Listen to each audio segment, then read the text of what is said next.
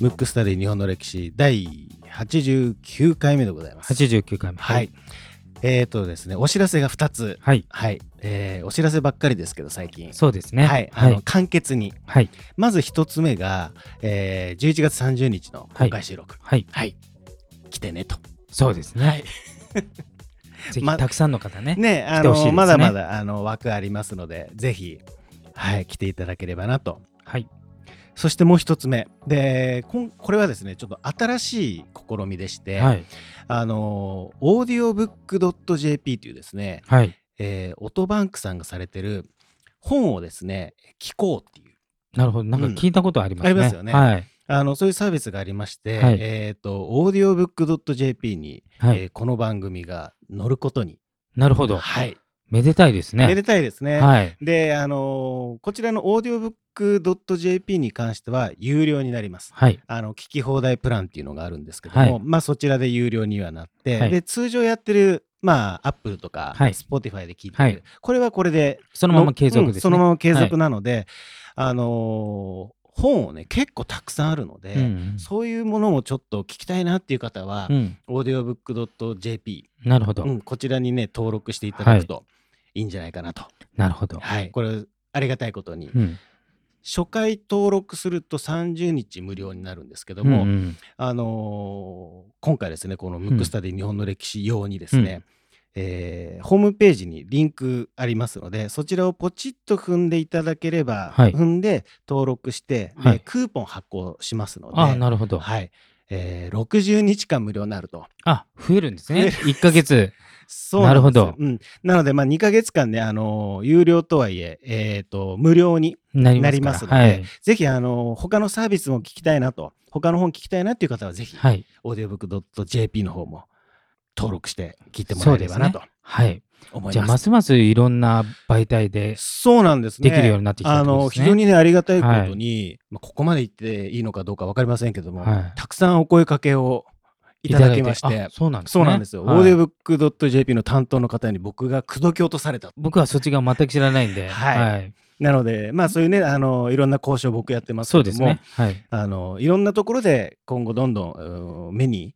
する機会が、なるほど。えー増えていくんではないかなとはい、思いますのでぜひですねはそいちらの方もよろしくお願いしますとはい、いうことのお知らせ2点2点。はい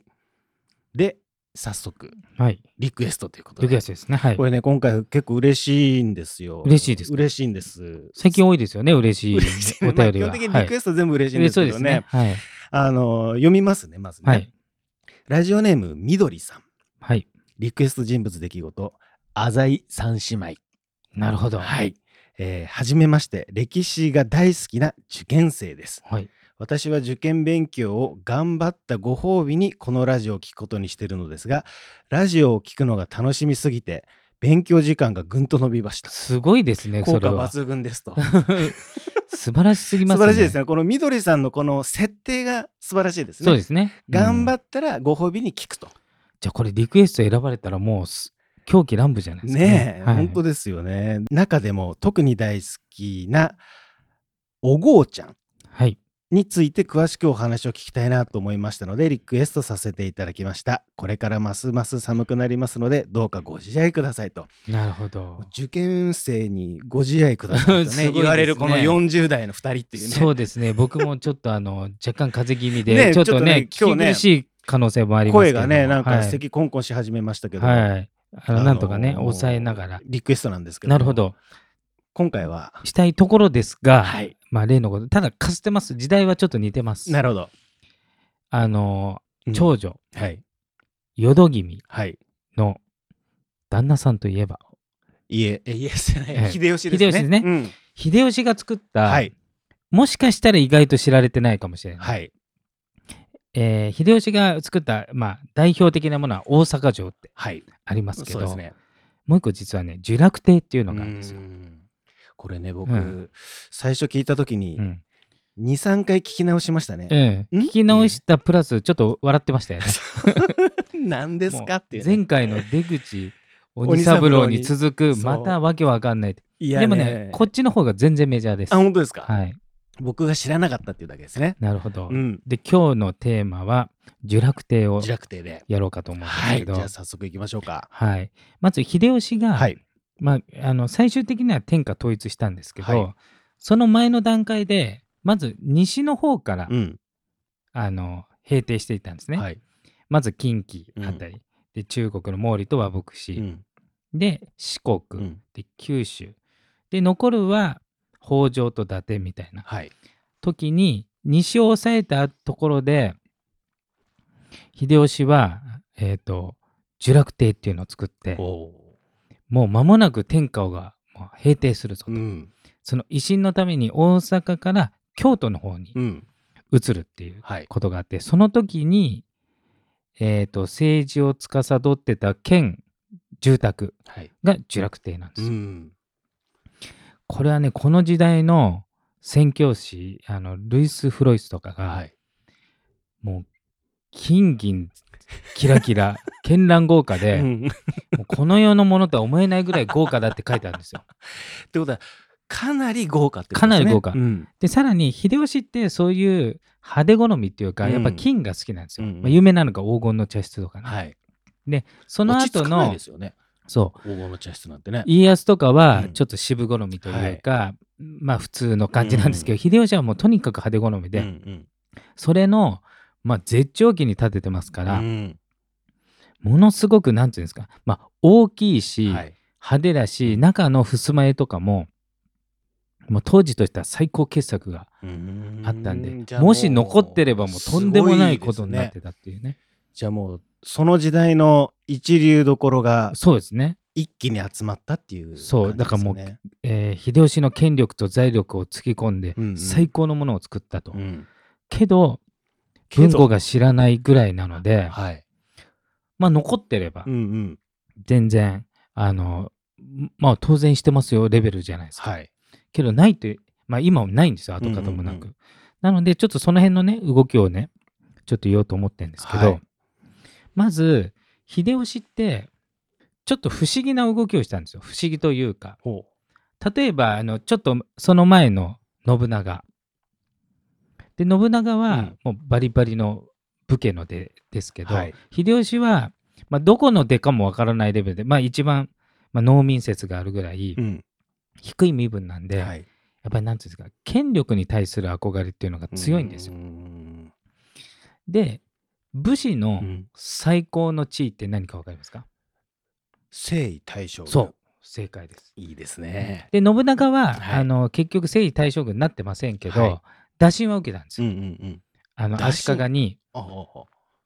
代々足利家が将軍になってたんですうけど、うんあ征夷大将軍をうんうん短くすると将軍ですけど、はいうん、で将軍で呼びますけうど、ん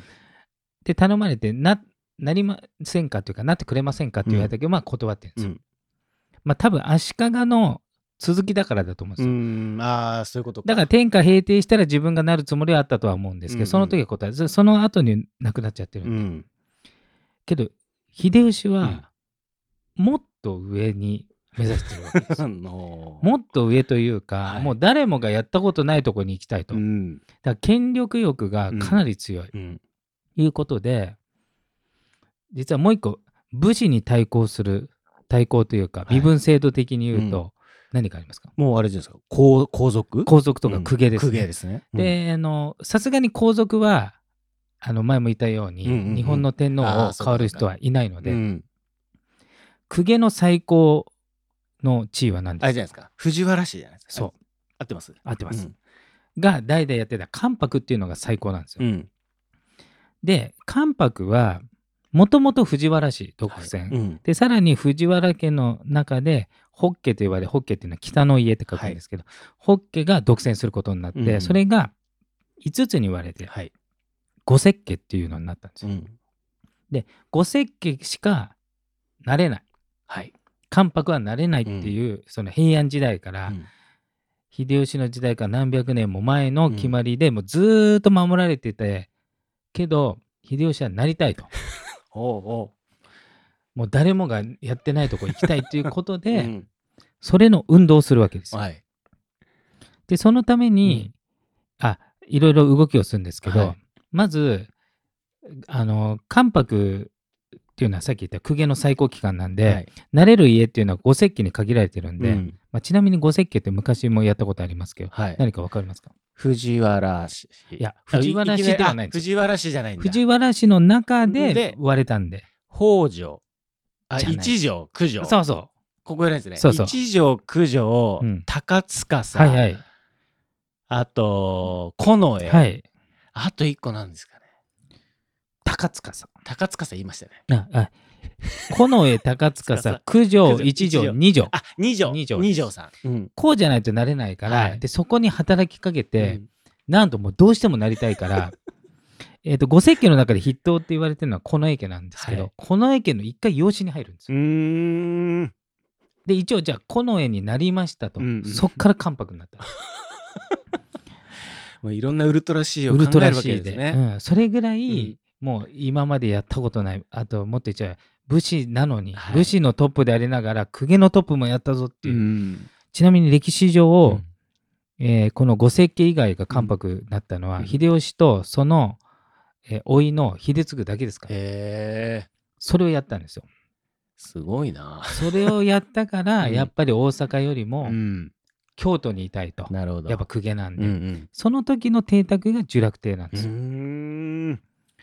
でもね、こっからね、また数奇なことが起きるんですけど、はいまずその、関白になったからね、はいもう絶頂じゃないですか、うんこの権力をもう見せたいわけでうすんうよ。んもう武士のトップでありながら、うん公家のトップになった、この俺うが、ん。すごいの作ってやるってできたのが自楽亭なんで、うんそれは絢爛豪華の上にバカでかいわけですよ。はい。なんですけど、まず、思いがけないことが一個起きるんですよ。ほで秀吉って当時あの織田信長が最後に待ったとされう。るん。人生50年っていううん舞があるんですね。はい。ということは人生50年生きればいいぐらいの時代に、57歳うでん。子供ができたんですうよ、ん。多分今の感覚で言うと70歳で子供ができたぐらいだと思うんですよだいぶおじいちゃんですそうね。そうそう。んそうすると、まあ人間ね、この番組でもよくやってますけど、はい。後取りにしたい。ん。でまさか生まれると思ってないから、甥っ子の秀次うをん後継者として関白にしてたんです、うん。自分が退いてねはい。それなぜかっていうと自分が関白にもなったんだけど、うんこれから今までね五石家がずーっと関白を代々やってたように、うん豊臣がどんどん代々やるぞってことで、うん。あえて生きてるうちにこう関白を譲ってるんですよ、うんそんな時に、うんまさかの。まさかの子供ができちゃったんで、うん。で関白を譲ったと同時にその聚楽亭のその豪華なまあ聚楽亭っていう名前ですけど城ですよはい。バカでかい城うんを秀次に譲ってたんですうんよ、うん。で自分は別のとこ住んでて、うんで秀次が関白として要するに自分の後継者だってみんなにやってたんだけど、うん子供が生まれたから、はい。後継者こいつじゃないぞって 自分でさせときながらはい。まあ、この番組でもよくあるよくある話ですね。話でうん。そうした時うに、ん。まず、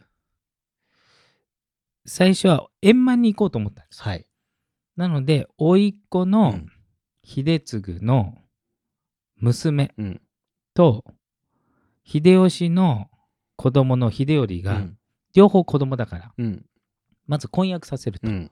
そうすると、秀吉、秀次、秀次の子供と秀吉の子供が婚約してるから、どっちとも後継者なんで、うん3番目に秀頼っていう風にしようと思ったわけですよ。けど待てよと。うん自分の方が早く死んで、うん秀次が残った時うに、ん秀頼をそのまま後継者にするかわからないわけうじゃないですかん散々自分でもねそうですね裏切ったりなんだりしてるし、うん見てますから、うんでちょっと心変わりするわけですよ、はいそう円満に行こうぜ秀次を自分が生きてる間に殺し殺さないと秀頼が本当の後継者にならないぞと思って、うん難癖つけて、うんまず関白の職を取るわけですよおで秀次もやばいと思ってこれ下手に盾ついたら殺されちゃうって言ってすごくおとなしくしてんだけど、うんまず高野山に行けとーうんうんうんでもう政治と関わんなってうんなって、でもまだ怖いじゃないですか。うん何まあ、生きてるか復活するかもしれない。で結局切腹させられるわけですよ。ああなるほどそうすると直接秀吉の後が秀頼になるので、はいそれを狙って、うんでその時に自分が権力の象徴として作った聚楽う亭んは、あの秀次がその後住んでましたから、はいあいつはすげえ悪だっていうことにしたいので、うんうんうんうんあの本当は難癖つけて殺しただけですけど、はもうものすごい悪いことをしたっていう印象をつけるために、うん自分が贅沢に贅沢を重ねうたん特大の城を自分でめちゃくちゃに壊すわけです。えー自分でやっちゃったんですねそう自分で壊すだかうらんその時残ってた、もう国宝級うのんものかうらん全てをぶっ壊してだから今調査してうもんどこにあったかわからないぐらい徹底的に破壊するわけですよ。えーそうなんだそうだからねわずかは8年で、うんうんうん自分が作ってうん自分がちょっと住んで、秀次に渡して、で秀次が6であなんかい無本人だっつって、うんじゃあ秀次の家である聚楽亭も燃やしちゃえ壊しちゃえってなって、うんそうなっちゃったんです。えーなんか儚かないですね開かないんですよ。ねだから意外 とねあのこういうことってあって、うんこういうことってあってっていうのは例えば、うん織田信長はがい作ったお城って何かわかります、織田信長姫路城姫路城じゃないです。尾張城尾張城じゃ ない。あ、あがつくね、最初に。あ、あ、あず、安土城安土城。はい安土城もものすごい豪華で、うんうんそれこそその時の宣教師が、うんこんなの見たことないって言ってたけうど、んあれも壊れちゃったんですよね。へでその後大阪城も、はい今にある大阪城って途中で江戸時代あ要するに大阪この番組でやりましたけど、はい冬の陣夏の陣うでん燃やされてるんで、うんあれもめちゃめちゃ絢爛豪華だっーたわけですよ。うんあれもなくなり、うん聚楽亭もなくなってるから、うんあの時のお金と、うんあの芸術品とか、全てを盛り込んだ建物が、こっぱみじんなわけですうよ、んもったいないことに、しかも自分でやっちゃってるっていそううなねんそうへー見てみたかったですねそうそうそう。で、もう一つ、あまあ、思惑が何個かあって、一つうはんさっき言った、あの秀次をね、うん徹底的に悪者にするから、うんもうボコボコに破壊すると、うんもうあいつがもう、いかに悪者かっていうのと、もう一つは、あんだけ、えー注ぎ込んうだん贅沢品を、うんいつでも壊せるぜ。しかもあ、ーいつでももう一個作っちゃうぐらいの財力と権力あるぜっていうのを、ああなるほどね世の中に誇示したいっていう両方の意味があったんですよ。うんうんうんうんうんでももううんだからって壊すことはね 本当ですよね壊さなくて、たっていいじゃんっていうね本当にだからそれがねちょっと秀吉っぽいんですうよ、ん家康だったら多分そういうことまあそもそも作りませんけど、はいしなかったかもしれないんで、うんうんだからもし残ってれば僕がね心残りの3つですよはい安土城、うん大阪う城、ん聚楽う亭、ん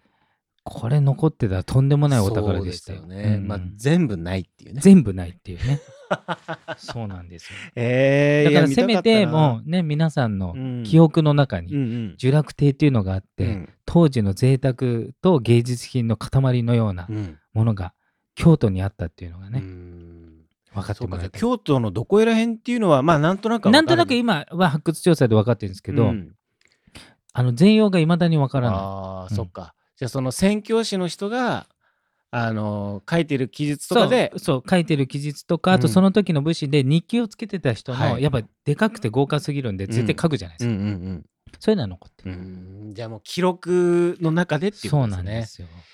いやーちょっと残念ですねはいそっかそんな感じでございます、なんか残念な感じでこの今回のねそうで番す組ねは終わりたいなとそうで思すいまねすけども、はいなるほどちょっとねじゃあ僕もなんかいろいろ探ってみようかななん探ってみてくださいうんはい思いますぜひ皆さんも呪楽亭ですね、はいえー探ってはいいただければなと思います今回のテーマは呪楽亭でした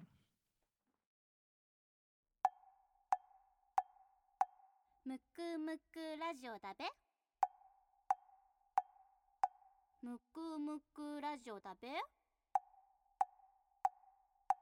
むくむくラジオだべ